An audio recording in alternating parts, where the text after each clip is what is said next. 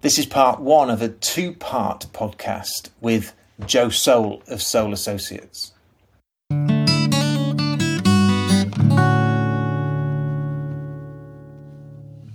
Welcome to the Humanize the Numbers podcast series. Leaders, managers, and owners of ambitious accounting firms sharing insights, successes, and issues that'll challenge you and connect you and your firm to the ways and means of transforming your firm's results. One of the things we've been talking about is preparing a, using something called Loom, to go through the agenda, do a, do a video piece effectively of um, your, your screen, what would be a screen share, going through the numbers and talking through what you would be talking through with a client. So uh, they're going to be do, doing that now for our November meetings, sending that video to me so that I can review it, give them some feedback. If it needs changing, change it. If it's good to go, um, then send that to the client in advance of the meeting so they have a heads up as to what they're going to be talking about. And they haven't been able they haven't had to deliver that live, you know, in front of the client, they can do it in the comfort of, you know, their, their own space. Sometimes in a firm of accountants, it can feel really challenging making the leap from compliance to compliance plus advisory. In this podcast discussion with Joe, you'll hear some detailed elements of how he and his team have made that transition, that transformation, even, and how it's impacted on the conversations with clients, and how that transformation has resulted in additional fees and even a new higher grade of client coming into the firm. Let's go to that podcast discussion with Joe Soul now. Paul, it's great to see you um, again uh, after quite a long time. Um, we so let me tell you a bit about what's been going on and and um, and, and where we are and how we got here.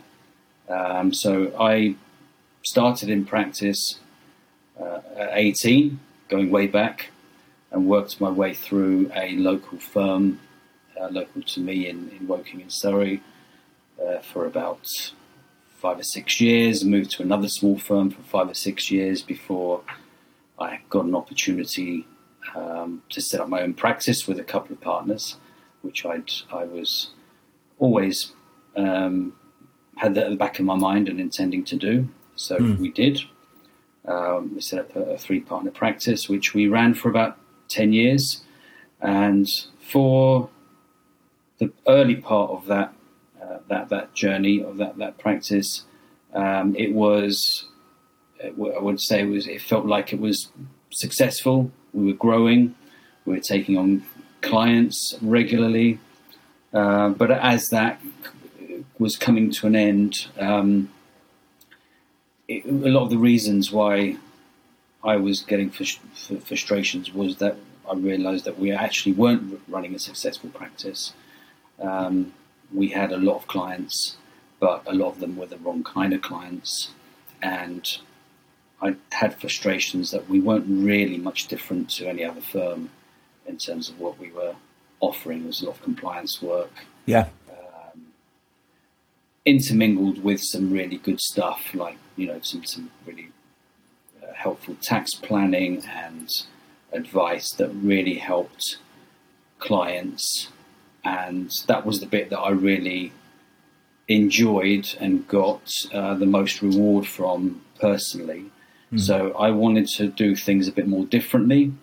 Um, I ended up uh, leaving that firm to set up Soul Associates, um, and uh, I took I, I, took about a third of the clients with me to set that up, and in two years grew that firm to the same size as the three partner practice that we uh, had built over ten years.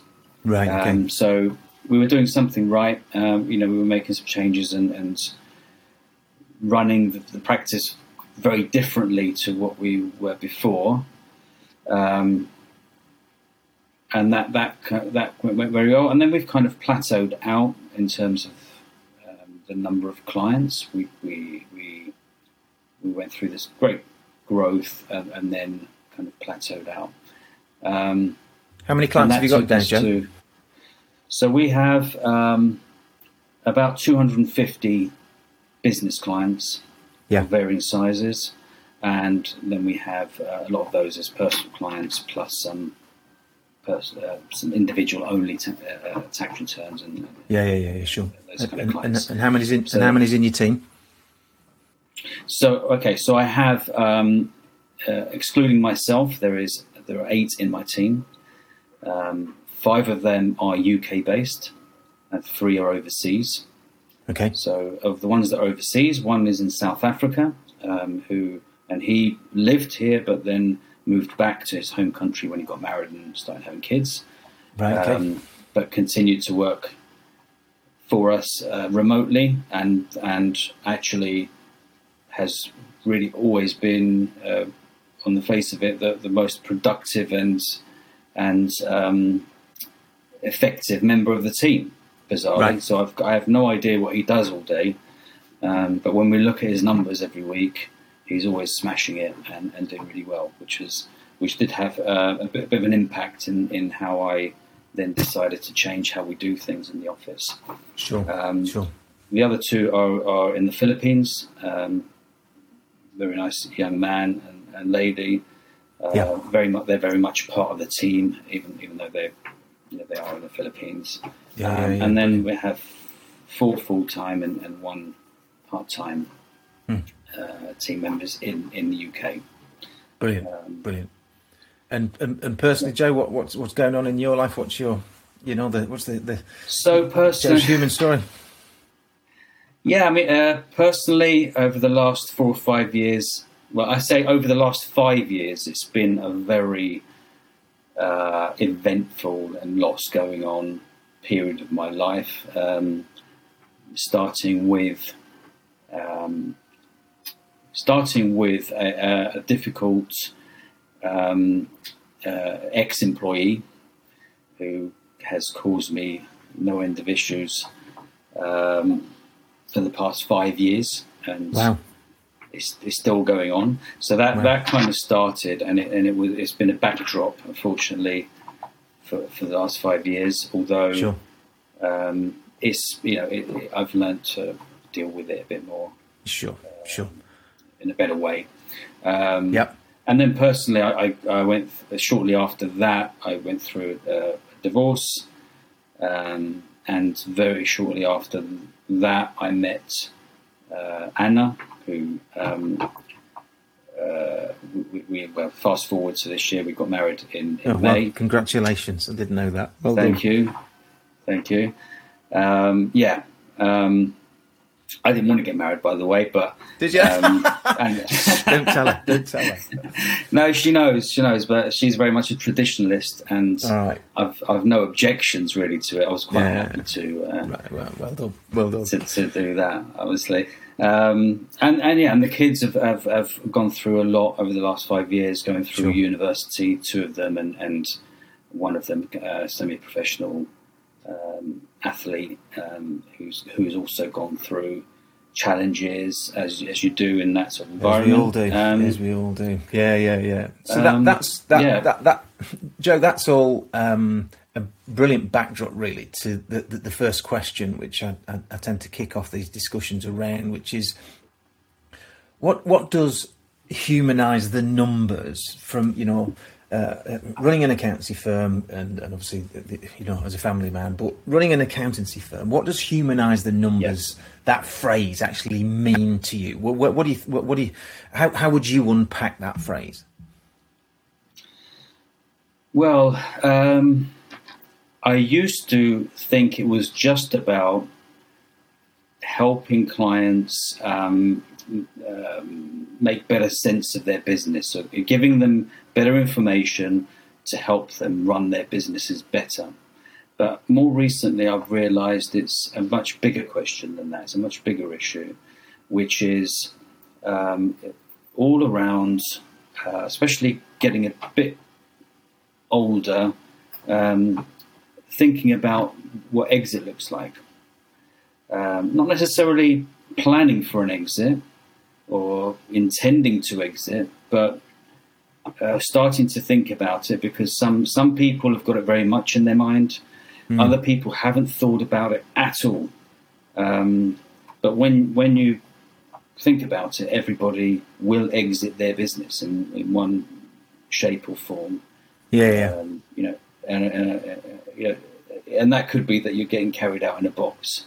Um, and it's yeah, yeah, yeah. and it's, it's, it's being passed somebody else, or it's closing, or something's happening. But in some way, you mm. the client is you know business owner is exiting, um, and that really when you when you talk to business owners in in in that context, um, it re- it's really a much higher kind of level of why we're doing what we're doing, um, and that then drives the decision making that goes on on a day to day basis. If you can really focus on what the, what the bigger picture is and um, you know what the, the bigger objectives are, um, it does guide guide you uh, both in terms of how we work with clients to help them and how they think about their businesses.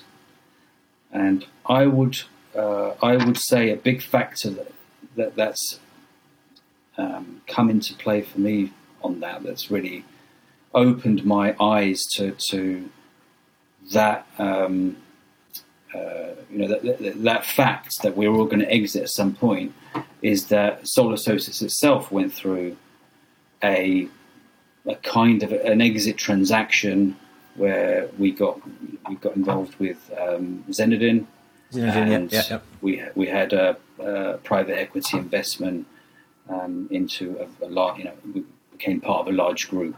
group um, not something that, yeah, and that was not something that I was looking to do. I wasn't actively looking to sell, and I'm still not interested in in um, you know stopping work. Uh, it yeah. came along at an unexpected time, and I was fortunate to be carried along with it as part of a bigger organisation. Mm. But it does bring bring it home that quite often these things are unexpected. Uh, mm. Either either a business gets approached or something happens, whether it's you know ill health or uh, bereavement or a lifestyle mm. change or whatever. But hmm. something hmm. happens sometimes when you don't expect it, and you really need to get yourself ready for that. Yeah, yeah, yeah. And, and, and, we're, we're going through a, a, a, um, a, circumstances at the moment, which is changing the, the, the way you know our our organisation, our business is um, is is owned in inverted commas. Um, in yeah. my you know different to yours, but it's that that's that um, ooh, all of a sudden you uh, either plan for it or it bites you on the bum. If I can use that expression, a bit or somewhere in between. Yeah. But, but what I'm interested in is what is it about those conversations about um, exit, planned or reactive, that uh, turns the numbers into a more human conversation with clients? Where, where's the humanize the numbers bit in that dialogue that uh, you ex- you've experienced yourself, yeah. I'm experiencing, your clients at some point are going to experience? But I think you're talking about stimulating that conversation, are you, with clients more often? Because there's a human element to it that otherwise wouldn't show up in the numbers. But that's my interpretation. What is it you're talking about here? Well, well when since we've started um, having a different conversation with the client and looking at things like uh, what's their business worth and what the potential of its worth is, what the, the, what the key numbers are and what they tell us. Since we've started doing that, um, it's quite often the first time that these business owners are getting that kind of insight and understanding into their own business. They've never had before and it's mm. um, it's it is a bit of a revelation for them that that knowing uh, what you what they don't know mm. um, gives them more control of their business. Uh, well, it makes them feel like they're more in control of their, their business and, and the destiny of their business. Um, yeah, There's two powerful things there, isn't there, in terms of that sen- increased sense of control and um, uh, in control of. I like the word destiny. That sounds like we've uh, dived into something really deep. Um, uh, is it? Do, do, what, what pushback do you get from clients when you're having a, a conversation about exit? Um, it, it, it's more circumstantial. So um, I spoke to a client, for example, last week, and uh, when I started talking about exit, um, the pushback was, "Well, I've got a young family, got young kids that are going through private school. I've got years of this to to fund, um, you know, university. Um, I I can't be thinking about exit." Um, Hmm. So, uh, so it's, it's, it's, situations like that, um, and that's that's a valid uh, that's a valid reason not to want to exit your business. But I think the point is we're not trying to prepare clients for an exit as such. We're getting them exit ready uh, yeah, yeah, in yeah. the eventuality something happens. But also by being exit You're ready, prepared, they're just running a better. You're just running a better business. Hmm. So they might they might feel as though they're at the wrong stage of life for that conversation. However, the the, the yeah. quick flip to the conversation is yeah, yeah. But what you're doing is preparing for exit. You're not exiting. You're just preparing, and then as a result, you get a better business, which means um, what for them as a human being, as a you know, um, a wife, well, a husband, you... a father, a mother, a, a business leader. Well, um, I'll give you another example of uh, a new client meeting I had yesterday and um, what the, the impact would be wasn't so much on the financial impact; it was more about um, the the impact on his on his working life and family life balance. So this was a this is a baker, and he's working really long hours. So the exit planning, or, the, or looking at the numbers and having these conversations, turned more towards how he could better run his business and free up more of his time to have a better work-life balance. Um, so that, that's that's an example of a kind of uh, how yeah non-financial payoff. Yeah, yeah, non-financial yeah. payoff, which is you know a little bit like uh, you know me starting remarkable practice 15, 16 years ago. Go right, I want to have the school holidays off so I can spend high quality time, lots of it with my kids, because I'm in control of my business in theory. Um, yeah uh, which plays out, which played out right for for for, for, for me and the uh, the way the kids are and the relationships is, so far anyway. Who knows where that leads to? Um, all right, so the, the, the impact could be a financial one in the end, will be a financial one in the end, but actually there's uh, emotional, uh, quality of life payoff type com- impacts that uh, that that come from that, which is extremely human, isn't it? It's all yes, yeah. you're the numbers expert having a conversation about numbers, exit numbers, but results in well, actually, what are the numbers that really matter to you? Well, actually, I want more time at home with the kids, or want more time to do this, or whatever. Um, which is a different style of number and a different emotional payoff. Um, yeah. So, Joe, we've touched on the, if you will, the, the human payoff of high grade conversations with your clients at different stages in their life journey. Um, so what is it about? or rather, how do you start that conversation about the exit chat? Because that was something else that we actually, you know, we've, we've, we've covered off already. Is the let's talk about how they're going to exit their business. How do you start that conversation?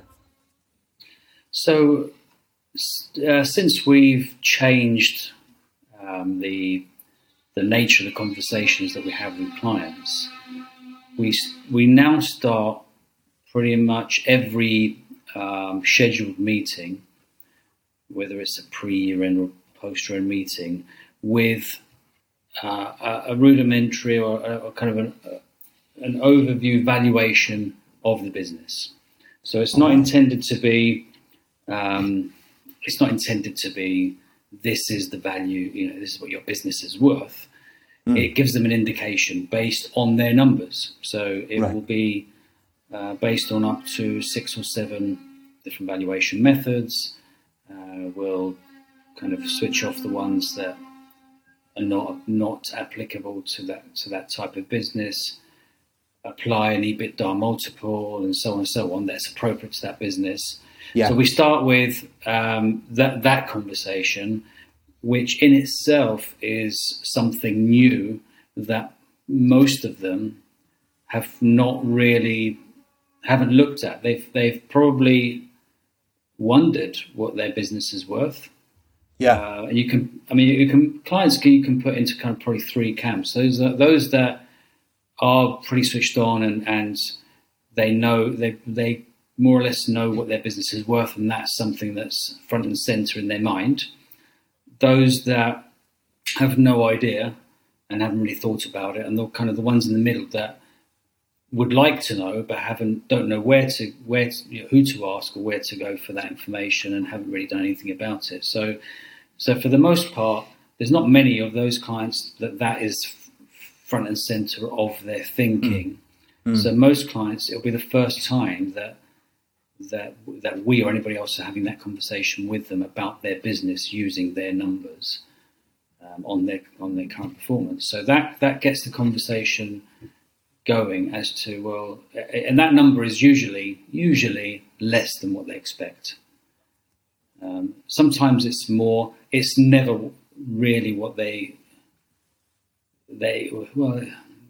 I don't know if it's whether what they expect, but quite often it's lower than what they expect. Yeah, yeah, yeah. So that leads on to another conversation as to why it's lower than what they expect, which leads on to well, what can we do to help improve that valuation number? what what do you need to do, which is you know an area that we can uh, help them with, and another reason why they should be working with somebody like us um, to help them on that on that journey, whatever journey they're on. Brilliant. With their Brilliant. business. So pres- presumably, Joe, then whether they're switched on, of no idea, or somewhere in the middle, this ends up being a, a, valuable conversation anyway. It actually it pays off for e- each and every one of those three categories. Yeah, it, because it's a it's a different conversation mm. to what we used to have, and and probably the vast majority of firms are having, which is looking at historical information, mm. just in terms of you know giving some commentary on it, but it doesn't really give you any uh, useful information sure. around the business and what's going on now mm-hmm. with their so, business. Uh, yeah. How does how does that conversation play out? If last year we had a valuation conversation and this year we're having another valuation conversation, how do, how does that um, nuance play out? Because if every year, minimum once a year, you, you're actually kick-starting those client meetings with that piece of information based on, yeah. you know, three, six, seven different valuation models so that you've got, you know, multiple reference points and point to something which is probably maybe close to where it probably is, albeit less than they would want. I hear that because um, we're all over ambitious in terms of what we think our businesses are worth. Um, how does the conversation? So we had it last year, or we had it six months ago, and now we're doing it again, and either the valuation has gone up, stayed the same, or gone down. How do those conversations play out? Um, well, well, you're always going to have some clients who will won't be too interested in what the valuation is, and they're oh, right. because they don't see their business as um, something that they, they want to exit from anytime soon. They they you know needs to sustain their their lifestyle, their family, and so on. So they're not really thinking about exit, but um, it, you're not you're not going to necessarily get uh, engagement from a client the first time you talk about this with them. It does right. take time for for the concept and the the implications of what we're talking about to sink in, mm. and as time goes on, as the as the years go by, the months and the years go by, and the client gets older, it, be, it, you know it will become either because they're getting closer to that potential exit or something's come up they've been approached or they've seen somebody else sell their business or, or something's yeah. happened where it's brought it closer to home and made it more relevant to them but mm. if you're not having the conversation with them in the first place it's not something that's going to be on their radar yeah yeah yeah um, you're and sowing the seeds yeah, yeah, no, sowing the seeds is brilliant, and and actually, and I've heard this, uh, as you know, you've worked with accounts for uh, you know, over twenty years now. Uh, heard instances where uh, clients have exited an accountancy firm because they're selling their business. They want to work with a firm who is capable of selling, yeah. helping them with that process, not realizing that their existing accountant could should help them with that process, but because that accountant's not had any sort of conversation with them about exit, they they've essentially missed out on that opportunity. So you're actually preserving and ensuring you win fees as a consequence that otherwise you might, not necessarily will, but might have lost. Mm. I guess that plays out no. positively as well. Yeah, definitely. All right. So, so where where, where are the uh, you've signposted it to a degree, Joe? But I'm curious as to where the difficulties are in having this conversation. So you know we're talking exit, and like you say, mm. actually the first time you have the exit conversation and evaluation conversation, it's it's a bit of a it's a bit of a, a, a jarring one because they've never had that before, maybe, um, and it might challenge their expectations because their expectations were high and actually the valuation is low. Um, where are the difficulties in managing that conversation from your perspective and your team's perspective if they're having those conversations? Um, well, I mean, the, the only difficulties we've had have been where the client themselves um, they don't see the they they just don't see the value in the conversation. Right. Um, some clients that you know I don't know whether they, they they're just cynical as to. I'm thinking of one client in particular who, who right. just thought I was trying to sell him something, you know. Yeah, yeah, um, yeah, yeah. Yeah, and and was being quite cynical about what we were doing. Uh, so with with I mean with any with any client, depending on the engagement, is going to determine how quickly that conversation moves on mm. um, to to you know to more regular kind of uh, uh, conversations around it, and, and then onto a more formalized engagement of working with them to help mm. them grow their business. Mm. Um, so the, the difficulty, I think, the difficulties come from the the client them, sometimes themselves. They don't see the value of it. Yeah, yeah, yeah, yeah. So I, I wonder, is is this uh, any sort of indicator for you, Joe, as to whether they're an ideal client or not, or you know, indicates the grade of client that you you, you look at them and go, this isn't, you know, you, you, it's not an A grade client because yeah. they're just not interested in the cap value growth as well as the earnings capacity of their business. What's your perspective? What's your view on that? Yeah, I mean, ideal client is something that that um, I mean we've spoken about many times in the part years ago, sure. and we we did put together an ideal client profile, and then we uh, just looking internally, we kind of lost sight of that a bit over a period of time, but we're now much more focused on. So, in terms of an ideal client, yes, um, that is one aspect of the, the uh, ideal client we're looking for. Yeah. Um, th- that, uh, that that is a necessary quality we need from the client hmm. to be able to work with them in the way that we want to work with them. Yeah, yeah, yeah. Um, it, it, it is. Uh, it's. I've had a number of conversations this week with um, three different firms around uh, how do you grow your fees per full time employee? Uh, and uh, I, had a message from a client we've worked with for over a decade now, just going, "What, Paul? What's the um, what's the typical uh, fees per FTE uh, uh, across the profession?" And it's like, what, a, what a big question that is. But let's, you know, in the round, you go, actually, 70, 80,000 pounds per full time employee equivalent is probably somewhere near the norm. Um, uh, and then his second question was, "What's good?" And it's like, well, if you're hitting 100k per FTE, that's you're in good territory. Um, and and what's the yeah. best? And if you're in that 125 to 150k per full time employee, you're in the like top five percent, maybe top ten percent. I haven't got. In, I. We only work with 50, 47 clients, so you know it's not a statistically um, robust reference point, but um, it shows what the possibilities are, and then those conversations naturally then drift into so how do you drive fees per FTE up? And it's like, well, client selection, to, you know, work with ideal clients. Yeah. Hence the question to you. Uh, client deselection, um, get rid of the cynical ones because they're holding you back, like you know the, the, the, particular client you're talking about. Now, I'm not suggesting you do that, Joe, because I'm not close enough to. No, the, no, that's something that we're that we're we're looking forward to doing. Actually, we're getting rid of some less than ideal clients. Yeah, yeah, yeah, because you've got, you know, we're, we're all working in a in a world of uh, finite resource in terms of number of team members, Uh, the ability to recruit is tough. And you go, well, so, so actually zeroing in on profitability rather than fees, fees per FTE therefore plays a role as a, as a decent KPI, key predictive indicator, or even key performance indicator, depending on how you want to look at it.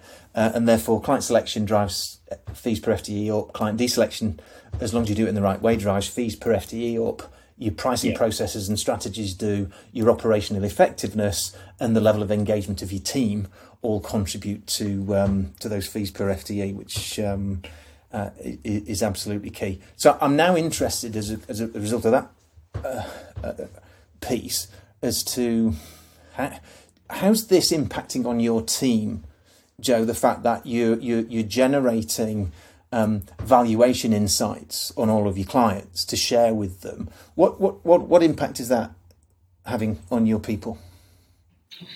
Um, well, uh, to, be, to begin with, it was uh, um, it's something that is outside of their comfort zone.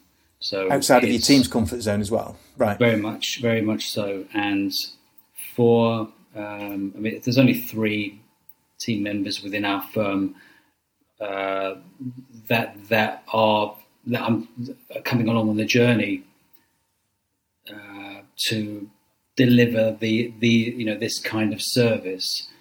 Um, and of those, really, uh, two of them. Uh, well, one of them is, is older than, than me, believe it or not. So, right. Uh, and he has a kind of more of a compliance mindset. Yeah. So, so it's, it's so for them, it's been quite difficult to join up the dots to yeah. go from what they've been used to be doing all their, their whole career to doing mm. something different. But mm. certainly for the younger ones, um, they do recognise that it is a big opportunity for them to learn new skills, valuable right. skills. Yeah, um, and they they can from from when we started, uh, there was a bit of uh, just being unsure whether this whether this would actually translate into any change within our firm mm. uh, um, internally as well as how we deliver our, our kind of services to clients. Yeah, yeah, As as we have developed and pushed forward, they're now beginning to see the, the benefits of what we're doing. So financially, um, you know, our, our, numbers are up uh, because we are driving up our fees, our average fees per client, because we're, we're adding more value to the, the service. We're giving clients options to kind of upgrade their service um, and um, have more more of the, the, the advisory uh, type services. Yeah, yeah, so, yeah, yeah. So they are beginning to see that, but it's very much um, a confidence issue. It's not something they've done before, and mm. they need to. They know they need a bit of hand holding um, to do it. And and I have to say, it's it's something that's not just the team. You know, uh, it, it, you know, I, I wasn't confident in in having these different conversations and not knowing what to expect as a reaction mm. from clients uh, it, you know, it, when you do something outside your comfort zone, to begin with, you, are going to lack confidence. But as you, the more you do of it, the more confident you become, and the easier it becomes. So we're in that process. Right, brilliant. And and what you point to, Joe, there is whether it's yourself or a team member. You know, it's that uh, natural and obvious statement. The more you do it, the more you get comfortable with it. You know, it's like, and I know you're a cyclist. The more you ride a bike, the more confident you are on the bike. And I, I, know you like the roads, as opposed to me, I like being on the trails. Yeah. And and and I I know that I'm now on more technical trails quicker now than I was two years ago when I I, I bought a half decent bike to do them in because that makes a difference as well. Um, and it's it's the repetition that uh, that yeah. that plays out. And I, I remember. Um, studying under a, um, a, management expert in a former life and saying, look, when, when you're developing skills, um, everyone wants to get it right first time, but no one ever does. Mm-hmm. Uh, the, the job is uh, volume up first, the number of iterations, the number of times you do it, get that up. Because if you do that, you know, once a day or once a week as opposed to once a quarter, So let's say it's once a week. So you've done it 13 times by the end of the 13 week window as opposed to just once. Um, By definition, the quality of what you're doing has gone up. You don't, you don't need to focus on the quality, you just need to focus on the volume. Um, and later you can then look to fine tune the, the top end of the quality spectrum. Um, and it's great that you go, look, I wasn't confident in the first place either. Yeah. Um, uh, that- brilliant. So, are your team delivering these conversations then with clients around exit value, Joe? They are, yeah. So they they are. Um, I mean, we they have been with me in the meetings. The next stage is that they will have the meetings on their own with the client and prepared for the meeting. Right. Um, so we're, we're just we're just looking at uh, you know a couple of ways where we can make that more comfortable for them.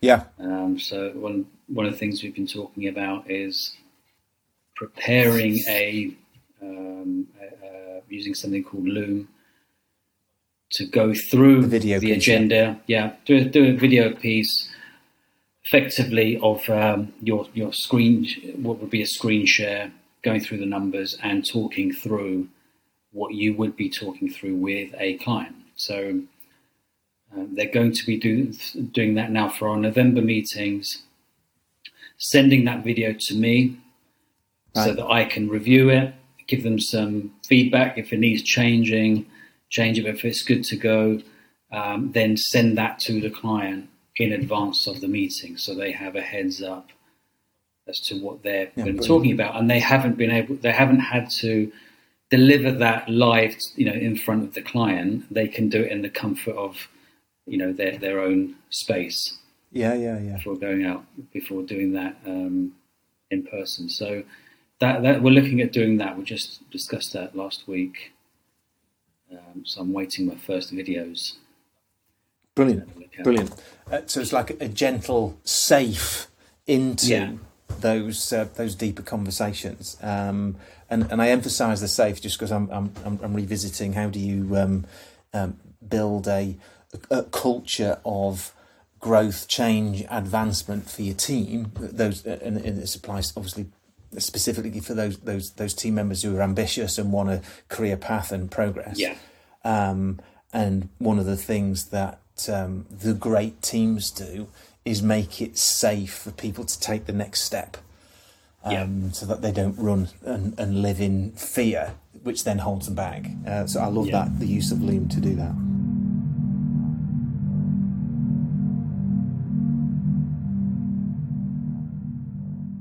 This is part one of a two part podcast with Joe Soul of Soul Associates. You'll find more valuable discussions with the leaders of ambitious accounting firms at humanisethenumbers.online. You can also sign up to be notified each time a new podcast is made available. This podcast series, Humanise the Numbers, has been made possible thanks to the support of our sponsors My Work Papers, Advanced Track, Satago, and VFD Pro. Visit humanisethenumbers.online, click the logo of each sponsor, and you'll hear what our podcast interviewees have to say about the sponsor's services.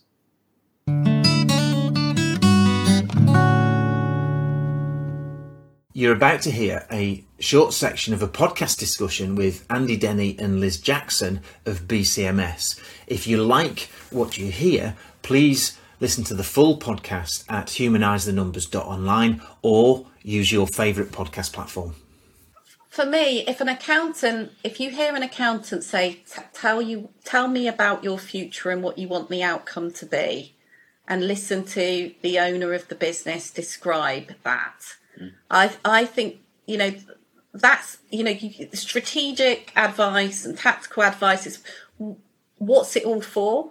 You know, what are you working towards? And I think if you're sitting in front of an owner who doesn't know what the vision of the future is, then I, I think that's for me that's the starting point. You know, what's the goal? You know, what's the reality? What are our options and what will we do? You know, we work on that grow concept the whole time. Um, and for me, a great starting point is what does the future look like? What are we building here together?